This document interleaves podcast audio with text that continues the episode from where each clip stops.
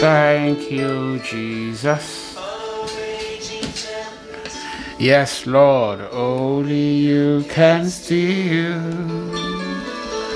my soul thirst this morning. Lord, my soul thirsts to be here in your presence this beautiful morning.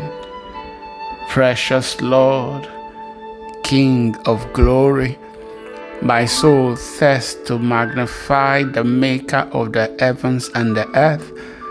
I declare this morning that you are the King of glory. I declare that you are God Almighty. None can compare to you, O God.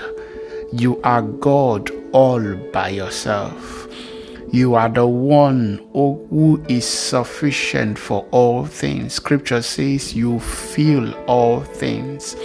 So we give you all the praise, precious Lord. We give you all the glory. Thank you for the things that you do that only you can do. Thank you for blessing us with a brand new day, with brand new blessings, with brand new grace. Thank you, Lord, for the privilege to call you Father this morning. Thank you for the privilege to worship you again. Receive all our praises. Lord, as we read our Bibles this morning, we ask that you will speak to us once again in your word. Lord, let your words fill our hearts again. Help us to learn in your presence and let your name be glorified in our lives. In Jesus' mighty name we pray. Amen. All right, let me say a big welcome to everyone joining in to devotion this morning.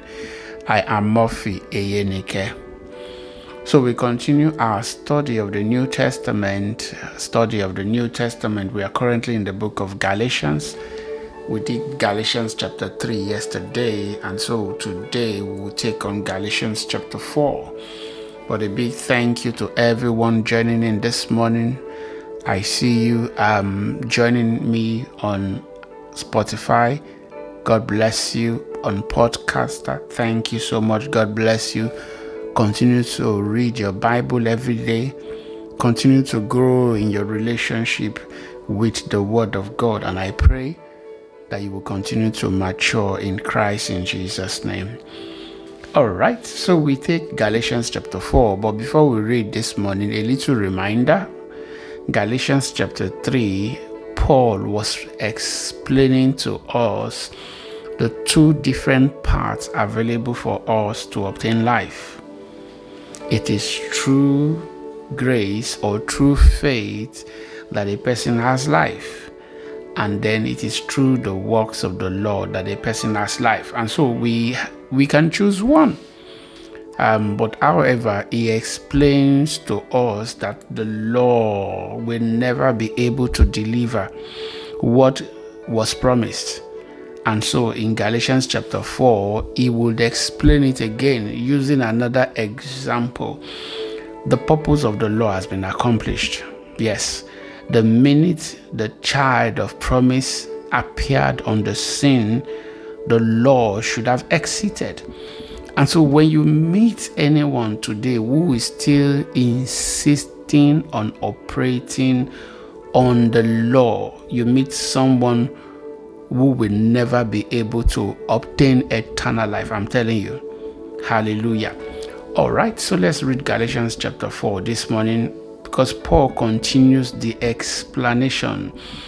From verse 1 says, Think of it this way. Think of it this way. If a father dies and leaves an inheritance for his, his young children, those children are not much better off than slaves until they grow up, even though they actually own everything their father had. Makes sense, right? Yes. Usually, when a father makes his will, uh, there's usually an age limit attached to it when this child turns 18, oftentimes when the child becomes an adult, the father says this and this becomes the right of the child. In other words, until the child is 18, even though the child has everything the father owns, uh, they will still be in the custody of the guardian, okay, or the one who is protecting, holding it in trust until the child comes of age. And I think that is what the law and grace, okay, that is what they represent to us. The law was holding our rights holding our inheritance until we came of age. How did we come of age? In Christ. So it says, verse 2 they have to obey their guardians until they, they reach whatever age their father set. They have to obey the guardian. The guardian here is the law. Says 3, and that's the way it was with us before Christ came. We were like children, hmm? we were slaves to the basic spiritual principles of this world. It says, verse 4 But when the right time came, the right time came, God sent his son, born of a woman, subject to the law. God sent Jesus. And when Jesus died for us on that cross, we came of age. And so you cannot, the, our guardian cannot now come and insist that we must still be under him. No, it, it does not work like that. Say so, but when the right time came, God sent his son, born of a woman, subject to the law. God sent him to buy freedom for us who were slaves to the law so that he could adopt us as his very own children. Now, I'm sure you would have heard of the law of double jeopardy. Mm-hmm. Double jeopardy is when someone is being tried for the same offense twice. Or usually in law, it is discouraged. In fact, it should not happen. It can actually be a reason why a case is thrown out. In other words, if the price for something, if the punishment of some for something has been received, and that's why the prosecutors go to a great length, they are very meticulous to present their case, knowing that as soon as the trial is accomplished and a sentence is given, it is usually very, very difficult to come back and punish the accused for the same thing. Now, Christ became our accused. He was accused on our behalf. So when he at just the right time when Christ came, paid the price for our sins, it says here that he bought our freedom. The price for our sins was our freedom. That was the price. He paid the price for our freedom. It, he actually set us free. We were slaves before, but now we are free. Says so that he could adopt us as his very own children. So six is, and because we are his children, because we are his children, God has sent the spirit of his son into our hearts. He has sent the spirit of his son into our hearts, prompting us to call out, Abba, Father. This is the reason why we are able to worship God. I don't know about you, but the minute we become born again, we accept Jesus into our lives. Something in our hearts cry out for God. Something in our hearts knows that when we pray, God hears us. He says, prompting us to call out, Abba, Father. He says, now you are no longer a slave. I don't know about you, but I am no longer a slave. And I'm telling you this morning if you are born again, you are no longer a slave. He says, You are no longer a slave, but God's own child. I am a child of God. You are a child of God if you are born again. He says we are no longer we are no longer a slave but God's own child. And since you are his child, God has made you his heir. I am not just a child, I am a heir of the promise God made. Hallelujah. So it says, Before you Gentiles knew God, verse 8, before you Gentiles knew God, you were slaves to so called gods that do not even exist. Uh, so now that you know God, or should I say, now that God knows you, why do you want to go back again and become slaves once more to the weak and useless spiritual principles of this world? Remember, I mentioned about the, the Galatian church, they were a Gentile church, okay? So, in asking them to go back to Judaism, to go back to the law, Paul says it's like you've taken a few steps forward, now you want to jump backward. It, it does not make sense. Says, So now that you know God or God knows you, why do you want to go back? Go back to become slaves, slaves to be to the law, slaves to to following instruction. Paul says to the weak and useless spiritual principles of this world. Since you are trying to earn favor with God by observing certain days or months or seasons of the year, we will never be able to obtain favor with God like that oh you know um, there is this particular if you just go to this particular mountain and if you go and bathe there this will happen. Or if you go to this particular place to go and pray laws that mean nothing observing certain days. But says no that's not how we receive faith. Says i fear for you. 11 perhaps all my hard work with you was for nothing Dear brothers and sisters, I plead with you to live as I do in freedom from these things, for I have become like you Gentiles, free from those laws. So that's what Christ did for us. He freed us from needing to fulfill the dictates of the law, observing days, observing festivals. He freed us from the details of the law. Paul says, You did not mistreat me when I first preached to you. Surely you remember that I was sick when I first brought you the good news. But even though my condition tempted you to reject me, you did not despise me or turn me away. No, you took me in and cared for me as though I were an angel from God or even Christ Himself.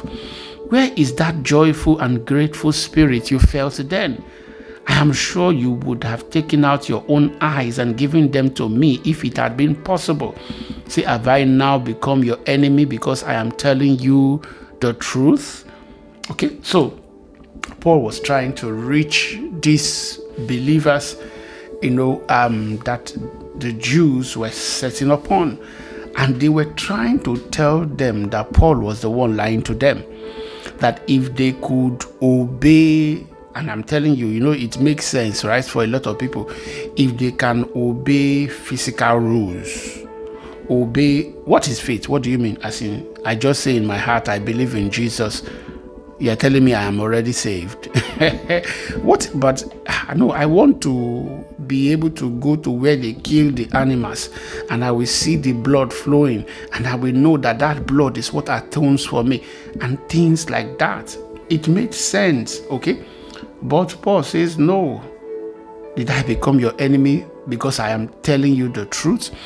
He says, Those false teachers are so eager to win your favor, but their intentions are not good. Their intentions are not good. They are trying to shut you off from me so that you will pay attention only to them. If someone is eager to do good things for you, that's all right but let them do it all the time, not just when I'm when I'm with you. Says, Oh my dear children, I feel as if I am going through labor pains for you again. And they will continue until Christ is fully developed in your lives. So I learned something here. Paul felt says that it felt like he was going through labor pains for these believers until Christ was forming them. In other words, he would have been spending time in prayer, interceding for them, praying for them. You can see that he is sharing the word of God with them. he said it felt like as if he was going through labor pains. And I think we ought to learn, for those of us who call ourselves matured Christians, we ought to learn that in raising younger Christians. Says, and they will continue until Christ is fully developed in your lives.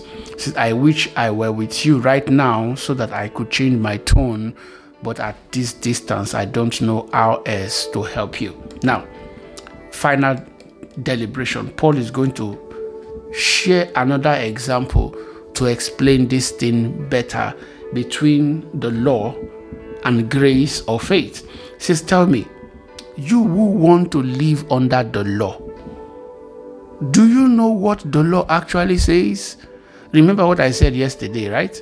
In my write up, I said to fulfill the law, you had to obey every single, every single detail you know, most times when people are talking about the law, they think I'm talking, you are talking about just the Ten Commandments. No, there are over 600 and something laws, okay, that are written, that are written in the book of the law. And so you have to keep every single one of them to be in compliance. You broke one, you have broken the law. So Paul says, Tell me, you who want to live under the law, do you know what the law actually says? For the majority, they don't. The scripture says that Abraham had two sons. We know, right? Ishmael and, and Isaac. Abraham had two, two sons, one from his slave wife and one from and one from his freeborn wife the son, the son of the slave wife, was born in a human attempt to bring about the fulfillment of God's promise. You remember how Sarah offered a guy to Abraham. Okay, just so maybe God is helpless and the promise might not come to pass. It was an human effort, human attempt to bring about the fulfillment of God's promise. That is the law. See, but the son of the freeborn wife was born as God's own fulfillment of his promise. When the angel told Sarah that you laughed, Sarah said, No. She said, Look, I did according to the time of life, when I come back next time, you would have a son. You'll be holding a son in your hand. That was God's promise. He didn't need anybody to bring it to pass. In the other case, it was Sarah's nudging, human effort that brought that to pass. And that is what the law is human effort trying to obtain righteousness by human by the works of you of uh, of our flesh or by our own effort. That is much much different from faith. He says these two women serves as as an illustration of god's two covenants. The first woman agar agar represent Mount Sinai, where, people where people received the law that enslaves them. Mm? And now Jerusalem is just like Mount Sinai. It's just like Mount Sinai in Arabia because she and her children live in slavery to the law. But the other woman, Sarah, represents the heavenly Jerusalem. She is the free woman and she is our mother. I don't know about you. Yes, Sarah is my mother. She is our mother. As Isaiah said, Rejoice, O childless woman, because when God made the promise to her, she was childless. Rejoice, O childless woman, you who, who have never given birth, break into joyful shout. Break into into joyful shout. And I'm and I can imagine that Sarah would have broken into joyful shouts when a baby would eventually come it says, Break into joyful shouts, you who have never been in labor, for the desolate woman now has more children than the woman who lives with her husband. Hallelujah. He says, Than you, than than the, that is Isaiah chapter Isaiah chapter 54, verse 1. It says, And you, dear brothers and sisters, are children of, of the promise.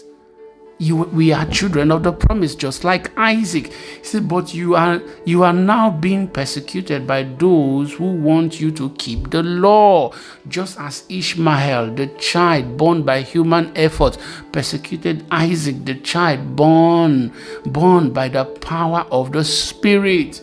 Just like because so, the difference here is that to say the truth grace or faith came before the law. You know, Ishmael came before Isaac, right? grace and faith, starting with Abraham, came before the law. The law who came that comes 430 years through Moses cannot annul the faith that had been long before. But Paul is telling the people that look, just like then that Ishmael persecuted Isaac. Remember, he was taunting Isaac. And Sarah had to tell, look, Abraham, look, Agar and, and her son, they have to leave. Why? Because my child is the child of promise. I'm telling you this morning that you and I, who have accepted Jesus as our Lord and Savior, we are the children of promise. It says, the child born by the power of the Spirit. Verse 30. But what do the scripture says about that? Get rid of the slave and her son, for the son of the slave woman will not share the inheritance with the free woman's son. Yes, she will not, he will not share the inheritance. Genesis chapter 21, verse 20, verse 10. Abraham had to send Agar and Ishmael away he says, So, dear brothers and sisters, we are not children of the slave woman, we are children of the free woman. I don't know about you. I am a child of promise. I am a heir, not just a child, I am a heir of the promise. I am not bound by the law. I am not a child of bondage. I am a child of faith because I am what was promised in Christ Jesus, when He gave His life on that cross, He was guaranteeing that today I will be standing and I will be praising Him. Hallelujah. And I'm telling you, I'm talking about you also this morning. So, big lessons for us as we go. Hmm? There is the law and there is faith. You choose one. It is perfectly clear. Yes, the child of the law or human efforts was the older one for majority of us. That is what happens. The first thing we learn is working with the law. Before we then become born again and then we have to now learn to walk walk by faith. But even then the bible says that the child of the law cannot share the inheritance with the free woman son with the child of promise so this morning, I am calling you to choose to walk by faith, to choose the promise that God gave us in Christ Jesus, not by the works of the law. You will never be right with God, made right with God by obeying the law, by keeping one first day's festival, or by going to one mountain somewhere. That's not how we obtain righteousness it is in Christ, the child of promise, that we become righteous. So, will you pray with me this morning? Lord, I say thank you for giving me Jesus. I choose Jesus today. Yes, I choose Jesus over the dictates of the law, over trying to obtain righteousness by my good deeds. I choose what Jesus did for me on that cross. Father, I say thank you. Father, I say thank you. Jesus, I choose you this morning. Take me into a deeper walk with you. Help me to love you every single day of my life. Father, we say thank you. Father, we say thank you. We give you all the praise, Lord, this morning. In Jesus' mighty name we pray. Amen. All right. Thank you so much for listening today. God bless you. Enjoy your day.